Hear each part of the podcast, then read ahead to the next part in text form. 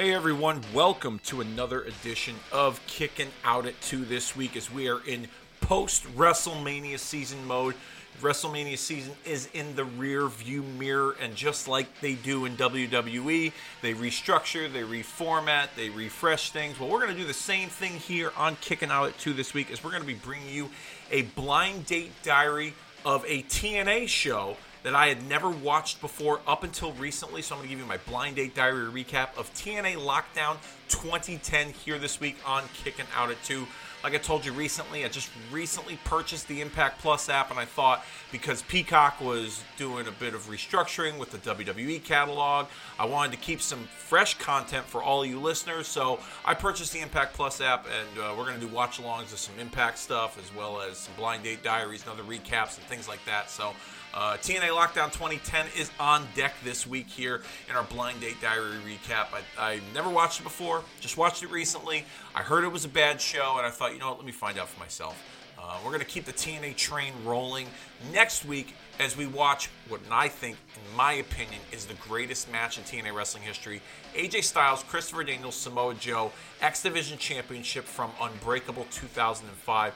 It's a match that many longtime TNA fans talk about. It's been over 15 years since I've seen the match live, and um, we're going to watch it next week. Dennis is going to join me and we're going to sit back and watch that on Impact Plus app. If you have the Impact Plus app, you can watch it with us too. If not, you can just go along with our running commentary and uh, reimagine what that match may have may have looked like, um, you know, in your head. But anyhow.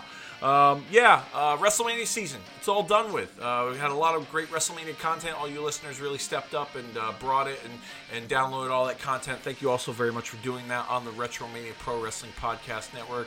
Um, you know, while we're on the WrestleMania subject, before we get into the, the, the lockdown preview, um, Kobe and I recently recorded a episode of Catching Up where we talk about WrestleMania's night one and night two and give our full recap of each and every match.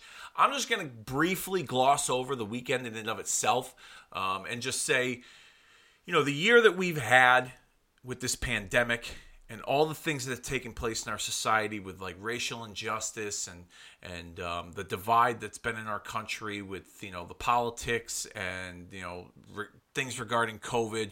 Uh, it was nice to see two nights of just fun, feel good wrestling.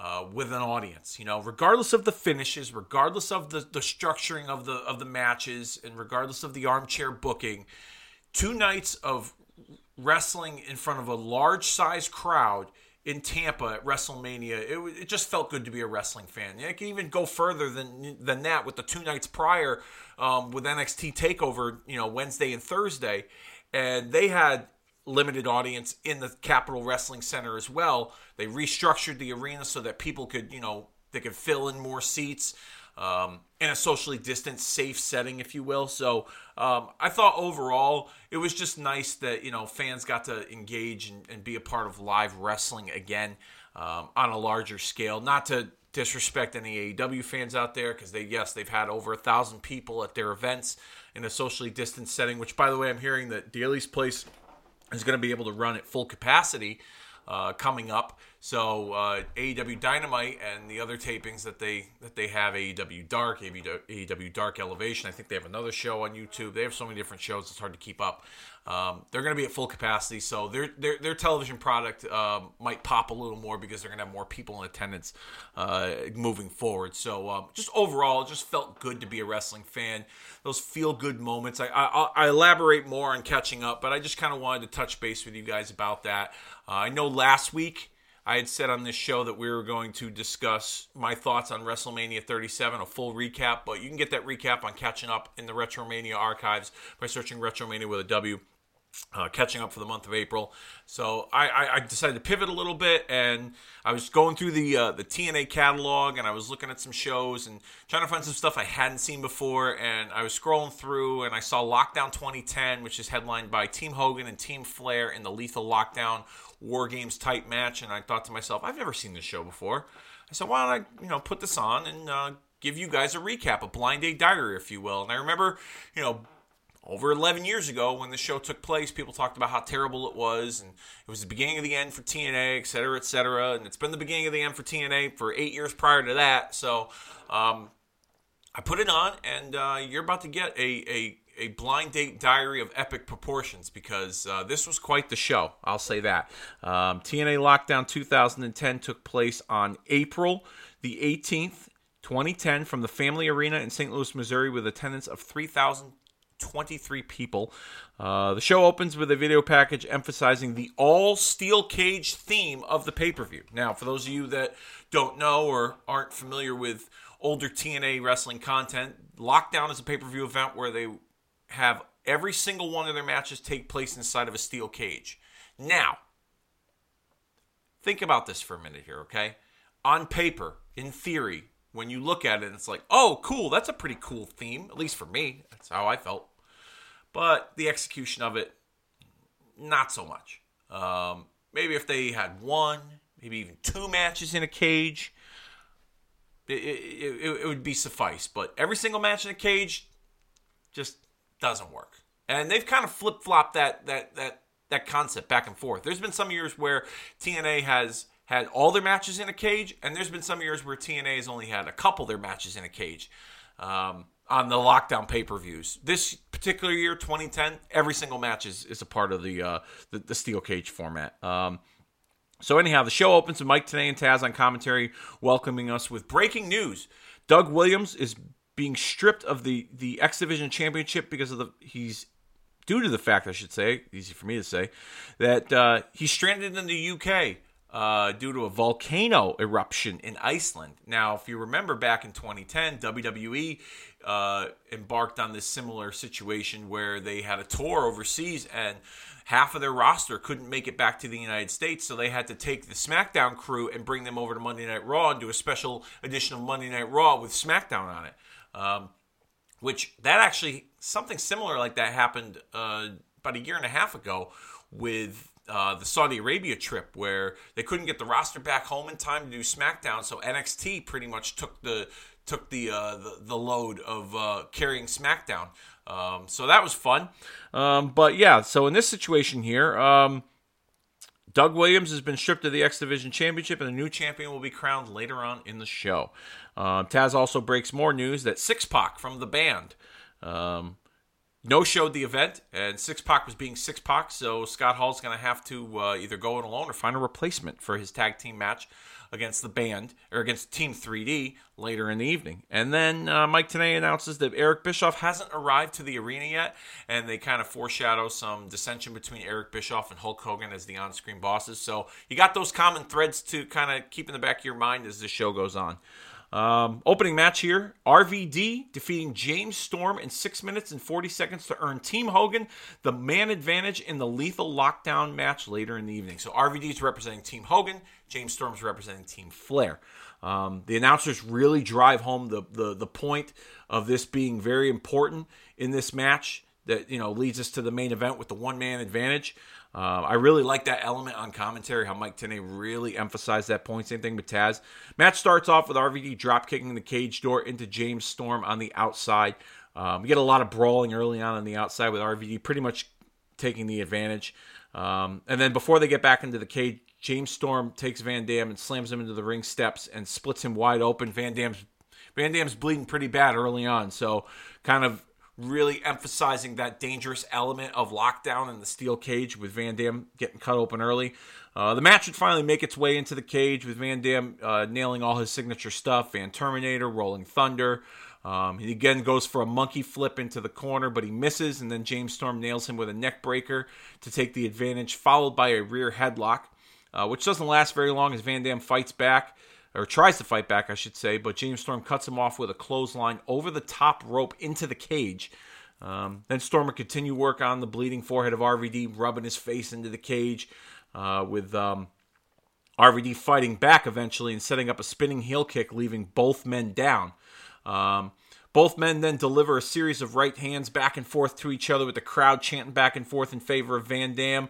Um, but Van Dam manages to gain the upper hand on Storm in the comeback. We get a split legged moonsault by RVD um, for a two count, and then Storm would eventually fight back and nail a jawbreaker, then spit his beer into RVD's face, followed by a kick DDT combo for a two count. The finish would come when Storm sets up his last call super kick but misses. RVD nails him with a spinning heel kick to then set up the five star frog splash for the win. Um, it was a fun little match to open the show. There were stakes involved. It, it you know sets up the main event. Um, RVD was dominant for the most part in this match, and uh, I thought for sure Storm was going to get the win to give the heels the advantage because that's usually the formula in lockdown war games type matches where the heel gets the one man advantage and the baby faces make the comeback. But um, this was a little different, so uh, we'll see how that all plays out. Um, we send it to the back with Christy Hemme, who's with Hulk Hogan to discuss the lethal lockdown match. Uh, Hogan talks about the, his team's odds in the match and what his team has gone through lately, citing examples of Sting taking out Jeff Jarrett, Beer Money nailing Jeff Hardy with a beer, beer bottle, trying to burn his head off, Abyss getting nailed with a fire extinguisher and then getting run over by a car. Um, but after all that, Team Hogan is still standing tall.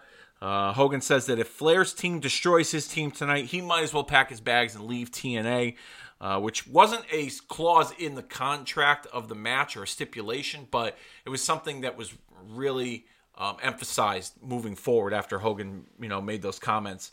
Uh, he also talks about the whereabouts of Eric Bischoff and says he's done fighting it. Eric is who he is, um, and he's over it. And you know, he cuts out of the scene. So more dissension kind of foreshadowing Eric Bischoff's possible involvement in this match as well as Hogan. Uh, it, it, like I said, common thread to keep out, keep throughout this show. Um, up next, we have the X Division escape match for the vacant X Division title. The first person to climb over the cage wins the match and advances to the X Division title match later in the evening to face Kazarian and Shannon Moore. The participants include Homicide, Brian Kendrick, and the Motor City Machine Guns of Alex Shelley and Chris Sabin. Uh, the match starts off with Kendrick trying to escape through the door, but the referees won't let him because he has to climb over the top, which I was a little uh, I was a little baffled by. I mean, escaping is escaping, but you know, Dave Penzer did announce the ring announcer did announce that he had to climb over the top. Um, but that was that was a that was a neat little trinket there that Kendrick tried to use the door, and you know he was stopped by the referees. Um, Motor City Machine Guns would uh, work together early on using a lot of their double team, tag team offense on Kendrick and Homicide, who would then eventually work together as a team to combat the, the Motor City Machine Guns. Uh, we had several attempts of escape from all the competitors in the match. Uh, Mike Tenay during this match would announce that Hulk Hogan has informed Scott Hall that he must find a tag team partner to replace Syxx-Pac against Team 3 tonight, or he's got to go it alone in a handicap match. Uh, Homicide would then nail Chris Sabin with the Gringo Killer, aka the Vertebreaker, which got a pretty big pop from the crowd. Um, and then he would quickly climb up the cage after tricking Kendrick into helping him, and he would get the victory at 4 minutes and 58 seconds. Um, this match was okay. It felt rushed to me. Uh, could have benefited from getting a little bit more time, but I get it. This was something that was thrown together at the last minute because of the situation with Doug Williams. So, um, yeah, it was what it was. Uh, next up, we get a video package covering the history of the friendship between Kevin Nash and Eric Young, with Kevin Nash eventually turning on Eric Young. Um, Nash and Eric Young had an on screen uh, uh, relationship, friendship, partnership, if you will, uh, before Hogan and Bischoff came into TNA, and then Hall and Syxx-Pac came to TNA, and um, Nash had kind of aligned with them, which many expected because of their history together in the NWO. Um, yeah, this match coming up, Nash and Eric Young goes four minutes and 50 seconds with Kevin Nash getting the victory. Uh, early on, we got a lot of hit and run offense from uh, from Eric Young to Nash. It was a solid big man, little man match, psychology to get things going, which I thought was a nice touch.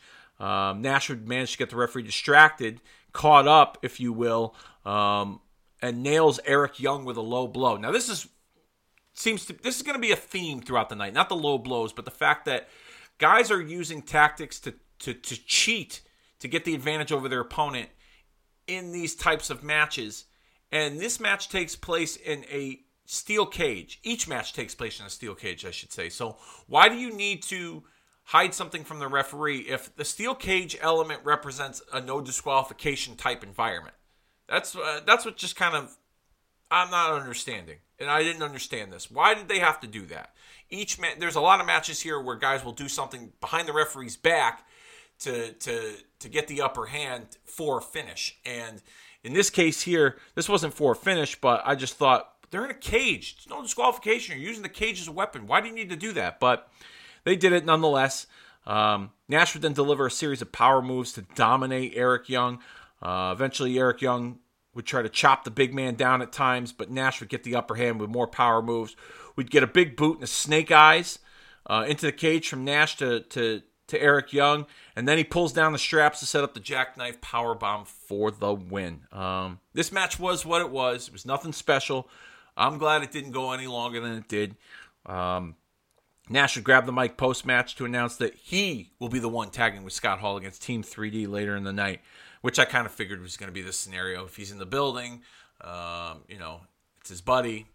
That that's the that's the easy logical route. So, um, didn't need to split atoms to to figure that one out. Uh, next up is the Knockouts Tag Team match. Uh, we get a video package previewing the upcoming match. It's Angelina Love and Tara facing off against the beautiful people's Velvet Sky and Madison Rayne. Velvet Sky and Madison Rayne are the Knockouts Tag Team Champions, and Angelina Love is the Knockout Singles Champion. The rules are um, all titles are on the line. If Tara and Angelina win, they become the Knockouts Tag Team Champions. If one of the beautiful people score the pinfall, that person becomes the Knockouts Singles Champion. Uh, this match was really nothing special. Uh, the girls they worked hard, no doubt, but you know this it felt like this match was too short, rushed, like the X Division match, and the crowd didn't really seem to care. Uh, you could you can kind of tell.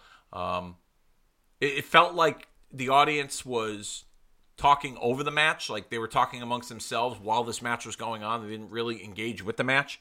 Um, the finish comes when the referee's distracted with Velvet Sky and Angelina fighting. Lacey Lacey Von Erich opens the cage door to nail Tara with the title belt and help Madison get the victory. Once again, they had to do some kind of distraction for someone to cheat when I thought the steel cage format was no disqualification. They're using the cage as a weapon against each other. Why isn't the referee calling for a DQ then? Um, I was a little confused by that once again, and they did the same thing in this match here. Um, Angelina didn't get pinned to lose her championship, which she wasn't really happy about post match. You could see Tara, she was trying to apologize to her because Tara was the one that ate the pinfall. Angelina seemed to accept the apology and walk away, but as she was walking away, Tara attacked her and put a beating on her post match, which kind of left me puzzled because I would think that Angelina would be the one that's upset that she lost her title without getting pinned. Why would Tara turn on her? But that was TNA booking at the time. So uh, it was just kind of out of nowhere and uh, pointless, in my opinion. Um, up next, Jeremy Borash is with Team Flair to discuss the Lethal Lockdown match, along with AJ Styles' TNA World Title match versus the Pope later on in the night. Um, Flair did a good job hyping his return, or hyping. I'm sorry, the, the excuse me, hyping his return, hyping um, the match for his team. I should say, uh, talking about um, what each guy's going to do to the others and talking about how he's going to get rid of Hogan. It wasn't over the top Ric Flair because I don't look very fondly on Ric Flair's run in TNA as being anything important or serious. The most notable thing he ever did was that that that face off with Jay Lethal when Jay Lethal did the Ric Flair imitation. That was it. Everything else was just forgettable and and sometimes unwatchable. Um, but this was a serious promo from Flair to Hogan, and I liked it. I thought it it it, it, it raise the level of importance for the match between the two teams for Lethal Lockdown. And then uh, we cut to AJ Styles, who talks about you know his match with with Pope, and honestly. They could have done without AJ in this in this situation here. They could have just had Flair hyping up his team and leave AJ for a different segment because this is another part of AJ. It's another part of you know AJ Styles' career that doesn't get looked fondly by many wrestling fans. It's not remembered as being something very memorable in a positive way, um, especially since he's like a Ric Flair knockoff with the, the the, the highlights in his hair, the earrings, the, the, the robe with the sequins and the feather boa. This was this was silly. I didn't really care for it at all, um, and it, and it made me. I'm glad that AJ Styles recovered as a performer from it, but it, it, was it soured me on AJ Styles as a, as a as a as a character at that time. And I remember watching it back then, not this show, but his character at the time, and thinking this is stupid, this is silly. You know, I get in theory why they paired him with Flair. They wanted to add some credibility to him and give him some shine with having Ric Flair as his like protege, his mentor or whatever. But it was it wasn't necessary to to dress him up like little mini Ric Flair. It was like he was cosplaying as as it, AJ Styles looked like he was cosplaying as Charles Robinson, cosplaying as Ric Flair. If you kind of understand where I'm going with that. Um, even the promo style, the way he sounded, it sounded like a Flair knockoff. His delivery of certain lines and you know the cadence in his voice, I was like, come on, just be AJ Styles. Don't be AJ Styles trying to be Ric Flair. So. Um, next up, we get the three-way X Division title match with Kazarian defeating Homicide and Shannon Moore to win the vacant X Division championship in nine minutes and seven seconds. Um, this was a fast-paced fast-paced encounter. We had all three guys making quick pin attempts, uh, but broken up by the odd man out. That seemed to be the trend in this match. Um, at times, this, this, seemed like it was a mess too. Um, timing was off between these guys. Not a whole lot of chemistry. I get it. This was thrown together at the last minute because of the Doug Williams situation, but um, this was this this was like I said, a jumbled mess at times. It was what it was. Uh, Homicide would nail a double cutter off the top rope to Kaz and Shannon, which got a mild pop from the crowd. Another match that the crowd didn't seem to care for. And I think a lot of this had to do with the fact that this was thrown together at the last minute.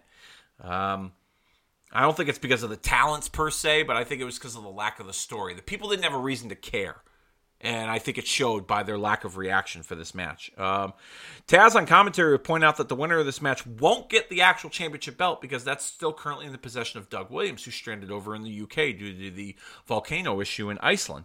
Um, I thought it was interesting that he brought that point up. Um, you know, kind of, and he even said too on commentary as well. Another point he brought up was he thought it was unfair that Williams got stripped of the title because of this issue, which I kind of agree with. You know, I get it that they that they needed to call an audible, but they could have turned this match into like a number one contenders match, and the winner faces Williams at a later date. But it was like they had to pull the title off him real quickly, and and and this is the this is the route that they went. You know, maybe at the time they didn't know how long he was going to be stranded for, and they needed to come up with something quick. But I don't know. I just felt like they could have put this one on pause for a little bit. Um, the finish would come when Kaz would nail Homicide with a backwards pile driver to win the championship. Crowd pop for the finish. Um, the, the, that little backwards pile driver that Kazarian does is pretty impressive. Um, but I think they popped more because they were happy to see the match end because they didn't really care for this match. Um, up next, we have Christy Hemme backstage with the Pope, D'Angelo Dinero, discussing his world title match with AJ Styles. Uh, Pope would mock AJ's last name, calling him out for his lack of style. Um, noting the highlights in his hair and his earrings, which I thought was kind of funny. It was a, it was like a nod to the internet wrestling community who at that time didn't really care for this presentation of AJ Styles. They they were, you know, AJ Styles was an internet wrestling darling, but this version of AJ Styles, I don't think the internet wrestling community or wrestling fans in general who were who watched TNA were big fans of this version of AJ Styles. I think it was way too forced and and it just didn't it didn't fit him being this knockoff Ric Flair with the robe and everything else. Um, but Pope would kind of bring it back full circle here after taking a few, you know, lighthearted jabs at AJ and talk about the importance of winning this match and becoming the champion, which I thought was a nice, you know, bringing things back full circle, a good balance of, you know, comedy but seriousness at the same time um, in his promo. We get Team 3D up next, defeating the band, Hall and Nash, in 6 minutes and 45 seconds. Um, match starts out with Bubba Ray cutting a promo telling the referee to keep the cage door open because this is St. Louis and they came to see them fight, and this is now a St. Louis street fight, falls count anywhere, which got a pretty big pop from the crowd.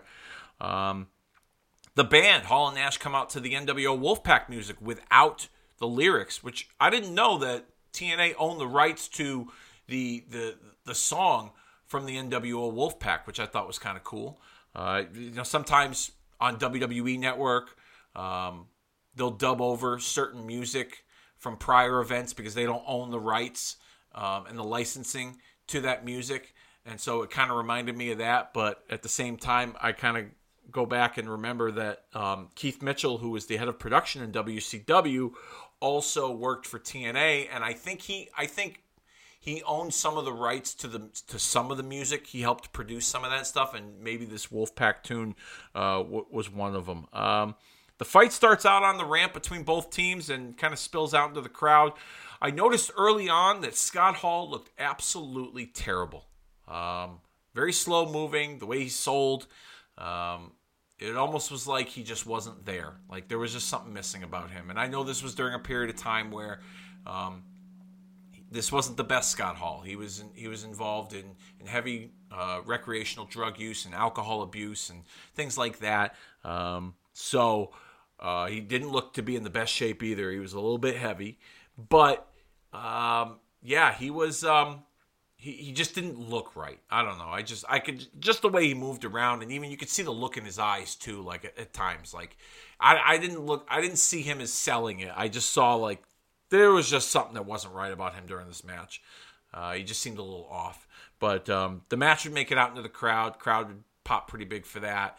Uh, all four guys fighting, brawling. Eventually, it makes it into the cage after a few minutes, where um, Hall and Nash would then double team Devon while uh, Bubba Ray's trying to get back into the cage, which is, the cage door has been locked. Even though there's no lock on the cage door, apparently it's locked. Um, Bubba Ray tries a few times to get back into the cage, and then all of a sudden Nash holds the door to to prevent him from getting back in. And you ain't going to see fat ass Bubba Ray climbing up the cage either. So he grabs a chair from ringside and he hits Nash's fingers on the chair, which then opens the door. And Bubba Ray comes into the ring and uh, begins his comeback on uh, Hall and Nash. Um, 3D would it would regain the advantage with a series of double team moves in the corner. Uh, Devon delivers the what's up spot to Hall, which gets a pretty good pop. Hall sold that kind of well. Um, and then uh, Bubba Bully whatever you want to call him, calls for the tables. Devon, get the tables. Crowd eats that up too. We get a 3D through the table for to Scott Hall for the win. Um, yeah, it was a fun little brawl. Nothing more, nothing less. I'm glad it didn't go longer than it did. I think a lot of it had to do with um, the age of these individuals. Uh, Hall and Nash. Nash wrestled earlier in the night. Scott Hall wasn't at his best. And so um, the band. Uh, you know, kind of put a limitate their their limitations kind of limited the time in this match, which is fine. But it was a fun little brawl for what it was. Uh, really put over 3D. I think after this pay per view, I think Hall was gone from the company. I think something happened um, at this pay per view or right around this time where they decided to part ways with him because he was no longer seen after this show. And like I said, he looked terrible. Like I said, maybe he was under the influence of something, but he there was just something off about him as I was watching this match and maybe that had something to do with his exit from TNA at the time. Um, up next, we get a video package covering Kurt Angle and Mr. Anderson. Uh, the build-up for this match, uh, watching this video package, was pretty damn good. Um, I forgot how good this rivalry was. I remember, you know, 11 years ago watching uh, the lead up to this with Angle and Anderson. It was pretty damn good. They went the American hero route where Anderson was disrespecting Kurt Angle as an American hero and, you know, what Angle stands for. And Anderson's this young upstart just trying to make a name for himself in TNA. He had just debuted in the company, I think, like a month or two prior uh, as a part of the big Hogan Bischoff um, uh, introduction uh, to TNA. He was one of the big names that they had brought in. So, uh, yeah, this was a lot this match was a lot of fun. Um, this match went 20 minutes 55 seconds with Kurt Angle getting the win over Mr. Anderson. The winner is the individual that walks out of the cage door. So they're very specific. One match you had to climb over, the other one you had to walk out the cage door. Um, Anderson would cut his pre-match promo on the microphone, repeating his last name and reminding everyone that he has the precious key to victory, uh, which he won that key uh, uh, during a match on Impact, which is the key to the lock on the door. Uh, so that's interesting. He's got possession of the key, so you have to have the key to unlock the door yourself. The referee doesn't do it for you. That's a little interesting twist there. Uh, this was a good, violent match from both these guys. Angle really made Anderson look like a credible threat in this match. Reminded me a lot of why at that time I liked Anderson. I was a big Ken Kennedy fan in WWE, and I thought that you know he had some bad breaks with some injuries, but he had so much potential to be a big star. And you know that got cut short in WWE. He was let go, and he comes to TNA, and right off the rip, they put him with Kurt Angle, and Angle made him look like a top guy in this match here. Um, a lot of blood from both these guys. The crowd was really into this match. Angle had multiple attempts to leave the cage, but threw away the key to continue punishing Anderson. I thought that was a nice touch. Uh, we would see a German suplex from the top rope to Anderson, which got a big pop. Uh, and then Angle climbs the top of the cage and goes for a moonsault, landing one on Anderson. Holy shit chance. Uh, you guys have probably seen in the highlight reels over the years that particular clip. Angle off the top of the cage, moonsaulting Anderson. It's it's a it's one of the most memorable moments in TNA history. Um, then Angle unlocks the cage door and he's ready to escape, but Anderson flips him off, which ends up being blurred out on the Impact app, um, which doesn't surprise me. And then Angle runs back in the ring to punish him some more. Anderson low blows him and then gives him the mic check, resulting in Anderson trying to crawl out the door, only for Angle to catch him with an ankle lock in the middle of the ring. Then Anderson would use his momentum to roll over and send Angle into the cage. Following that, he would try to escape, but Angle then chokes him out with his military dog tag, spits in his face, and then walks out of the cage. Now, the significance of the military dog tag, uh, Anderson stole that from Angle on a recent episode of Impact and attacked him. They showed that in the video package. Angle ended up getting it back and using it to choke Anderson out. Great match. Easily the match of the night on this show. Easily. Um, I really enjoyed it. It was very violent. Uh, felt very personal between these two. Crowd ate it up. Great story was told. Angle just wanted to punish Anderson some more. He had multiple opportunities to win the match, and Anderson goaded him into a fight some more. Angle punished him and punished him and punished him, and finally decided he had had enough and walked out that door, and he was declared the winner. Um, Angle would then get on the mic on top of the ramp and uh, thank the fans for his for their support. He would announce that he's going to take some time off to heal up and regroup, but when he comes back, he's focused on regaining the TNA World Heavyweight title. I thought that was a nice touch. Kind of puts an end to the Anderson rivalry, and then you know when Angle comes back, you have a built-in story with him focused on regaining the world title in TNA. I thought that was a pretty nice touch. Um, and, and, and really shakes things up uh, in the, the main event scene at that time. Um, we'd get a video package for AJ Styles and the Pope ahead of their world title match. Um, you know, Pope, I guess, on multiple occasions had the opportunity to defeat AJ, came up close, but um, AJ would squirm out the victory. So we get a rematch here. AJ would defeat the Pope in 15 minutes and 43 seconds to retain the TNA World Heavyweight title. Um, start the match with Flair getting sent to the back by referee Earl Hebner. Him and Hebner would have a sh- uh, shoving match, and Hebner would send him to the back. He was banned from ringside. Um, this was a solid match, but it wasn't a world beater. Um, we saw a little bit of a different side of AJ Styles. He wasn't the typical high flying AJ Styles we saw. We saw more of a ground based style uh, to his presentation in the match, which I think at the time would represent his current persona being that he was associated with Ric Flair. But at times he would revert to the old AJ Styles with the phenomenal forearm and, and other high flying moves. But for the most part, this was very ground based on AJ's part. Um, the crowd was split between these guys. I think I think the diehard hardcore TNA fans respected AJ so much it was hard to boo him, but at the same time they also wanted to see somebody new like Pope in a top spot, and so they were kind of split back and forth. Let's go AJ, let's go Pope uh, throughout this match.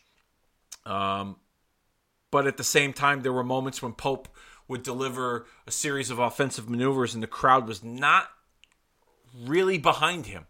Um, so this was kind of a weird match when it comes to the crowd's participation. Uh, Styles would climb up the top of the cage and go for a crossbody and miss. Pope would then capitalize on the pin only to get a two count. Um, as the match progressed from an in ring standpoint, there was a good story with Pope seemingly coming up short and being so close to getting the best of Styles, um, only for Styles to just kind of squeak out a kick out uh, throughout this match. Uh, the referee would get distracted with Pope as AJ Styles would then grab a pen from the cameraman. I don't know what the cameraman is doing with a pen, but he grabs a pen from the cameraman and he stabs Pope in the eye, which then sets up a discus, discus clothesline and a Styles clash for the victory. Um, like I said, this wasn't a world beater. It's another situation where they're inside of a steel cage. Steel cages are supposed to represent a no disqualification environment, yet AJ had to do something to cheat to win. Another cheat to win type finish in this match. Uh, I kind of think that kind of took away from it. I'll be honest with you. I was kind of hoping that you know AJ would get somewhat of a clean victory because in the buildup of this match, AJ was always cheating to win or sneaking out the victory you know, due to some underhanded tactics. Granted, yes, he's a heel. Heels cheat to win, but um, I thought maybe we would go a different route here. But like I said, this was not a world beater of a match, um, and the crowd was pretty split, and at times more AJ than they were Pope, who was the babyface.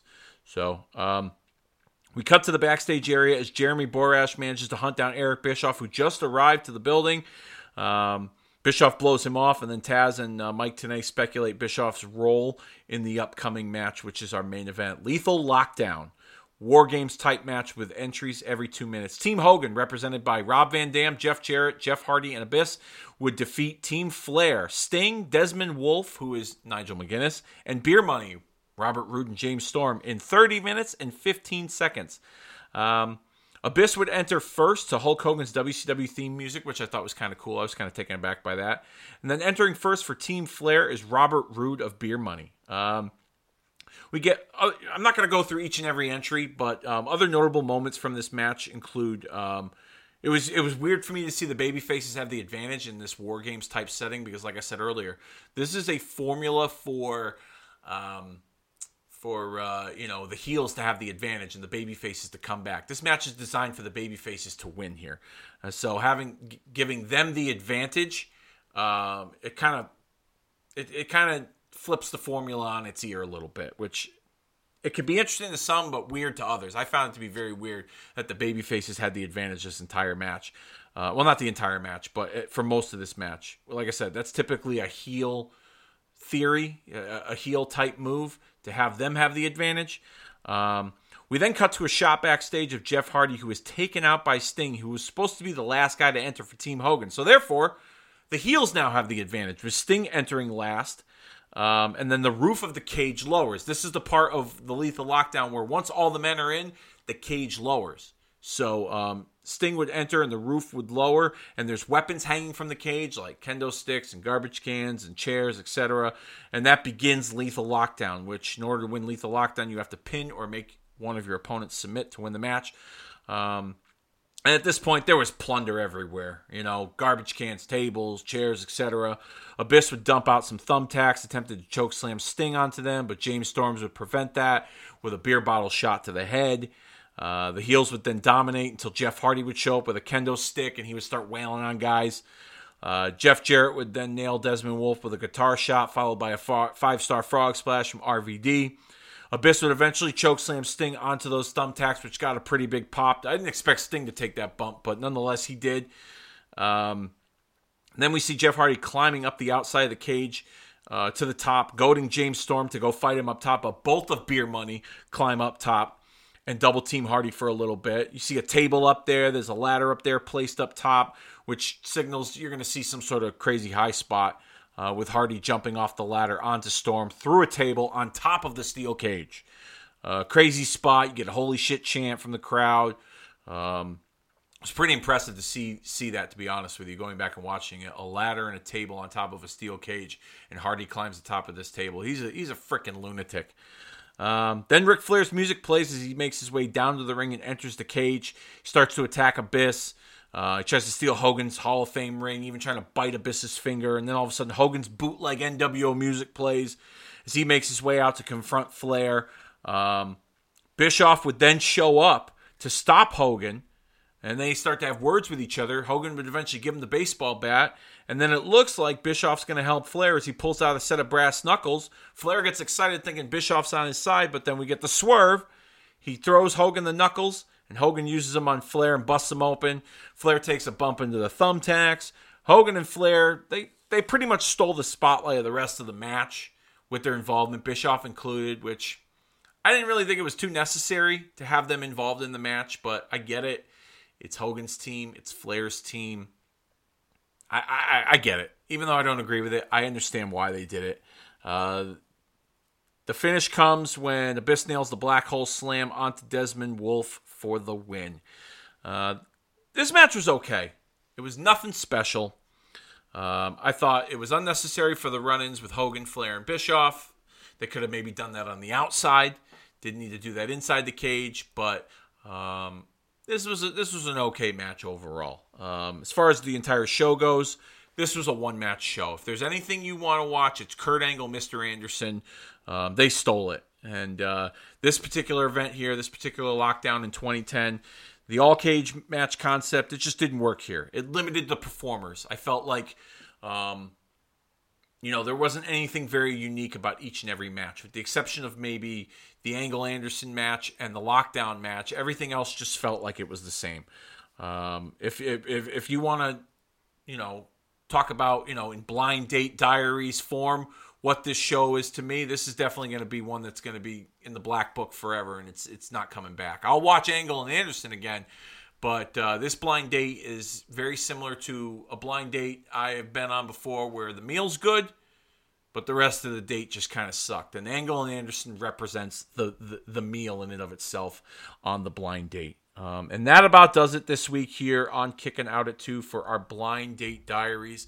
Uh, like I said, next week we're going to be rolling on with some more TNA. We're going to be covering AJ Styles, Samoa Joe, Christopher Daniels, Unbreakable 2005. It's a watch party. Dennis Levy's going to join me. We're going to watch it on the Impact Plus app. If you got that app, you can join us. If not, join us for the running commentary.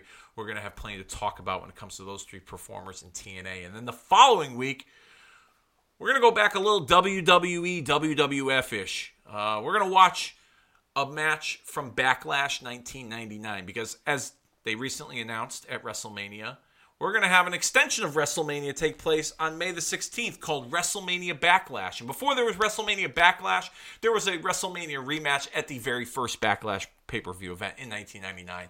That being the main event Stone Cold Steve Austin versus The Rock for the WWF Championship with Shane McMahon as the guest referee.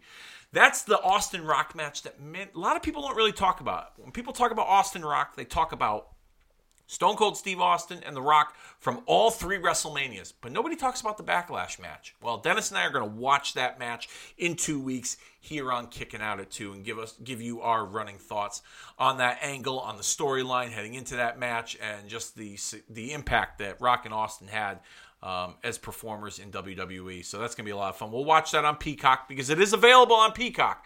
They're starting to slowly, surely bring some more stuff back to Peacock. So um, now that I've added the TNA content from the Impact Plus app into the arsenal here and kicking out at two, I'm going to have unlimited amounts of content for all of you to binge on. So be on the lookout for that in two weeks. Next week, Styles, the Unbreakable Triple Threat with Styles, Joe, and Daniels, and so much more here on Kicking Out of Two. And with that being said, I think it's about that time that we put this show officially down for the three count and see you all next week.